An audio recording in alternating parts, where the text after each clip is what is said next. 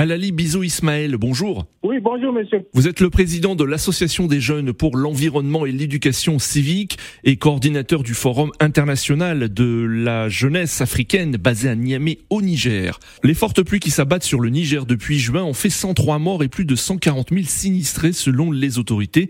Est-ce que ce bilan a évolué à l'heure où nous parlons? Comme vous le savez, les inondations au Niger depuis ces dernières années avec les, la question du réchauffement climatique deviennent de plus en plus euh, un défi et un enjeu de, de développement. À l'heure actuelle, euh, nous sommes à 103 morts avec une alerte orange sur la zone du fleuve jusqu'à la, la, fin du mois de septembre.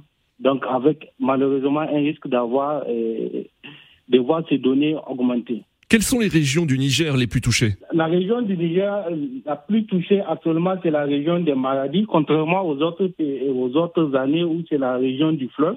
Ce qui nous fait dire que, bon, avec cette alerte orange, euh, les données risquent d'être malheureusement euh, aussi alarmant que dans d'autres pays qui sont en train de subir les mêmes conséquences que nous. Il y a plus de 140 000 sinistrés selon les autorités. Dans quelles conditions vivent-ils aujourd'hui? Ils sont dans des écoles, alors on est même à l'approche de la rentrée scolaire.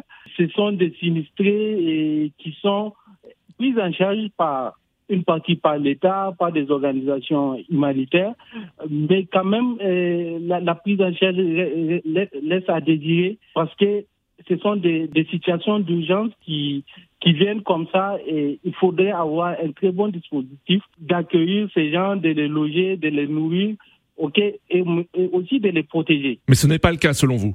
Si, des efforts sont en train d'être déployés par le gouvernement, mais c'est pas suffisant parce que ce sont des phénomènes, comme je le disais tantôt, que chaque année ne cessent de, de prendre d'ampleur. Il y a eu des inondations dans d'autres pays. Il y a le, le Sénégal, l'Ouganda, le Soudan.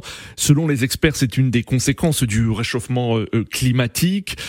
Y a-t-il une prise de conscience suffisante, selon vous, sur ces questions euh, de la part des gouvernants? De la part des gouvernants africains, oui, parce que c'est des choses qui viennent avec une violence. Au-delà des inondations, y a la désertification et il y a aussi d'autres effets de ces changements climatiques qui sont aujourd'hui vécus par la population et que les gouvernements ne peuvent plus nier.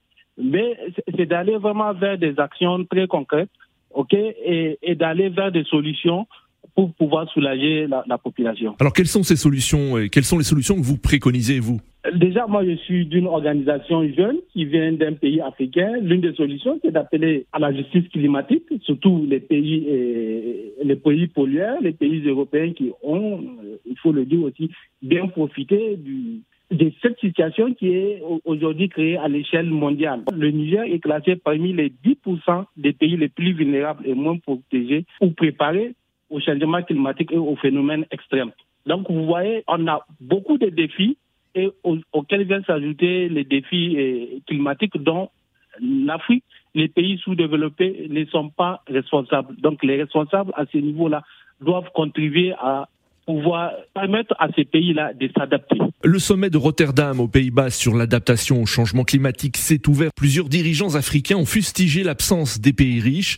Comment réagissez-vous? Moi, je pense que c'est déjà un niveau de déni et, et de l'inaction. Alors, ça ne me surprend pas, quoique même le sommet sur l'adaptation en Afrique n'est qu'un même sommet comme les autres où les grands pollueurs Ok, les dirigeants européens n'ont même pas voulu participer. Il s'agit d'un sommet où les gens discutent au lieu d'agir, alors que aujourd'hui on a des, des, des, impacts et des effets directs de ces changements climatiques. Je pense que le mot d'ordre c'est de dire qu'aujourd'hui les pays africains, que le monde entier, les, décideurs doivent agir au lieu de discuter. L'Afrique émet moins de 4% des émissions mondiales de CO2 et elle subit de plein fouet les conséquences hein, du changement climatique. On le voit euh, au Niger. Comment les dirigeants africains peuvent peser sur les décisions qui seront prises lors de la prochaine COP 27 qui se tiendra en Égypte? Les dirigeants africains, je ne sais pas, mais la société civile euh, dans le monde entier doit s'organiser vraiment euh, autour des organisations ou des citoyens partout dans le monde pour, pour dénoncer l'inaction euh, des décideurs. Ok, il existe aussi des solutions qu'on peut mettre euh, mettre en œuvre à l'échelle locale, à l'échelle nationale, même à l'échelle sous-régionale. Et je pense que au niveau des dirigeants africains, c'est de prendre la question du changement climatique dans toute sa dimension.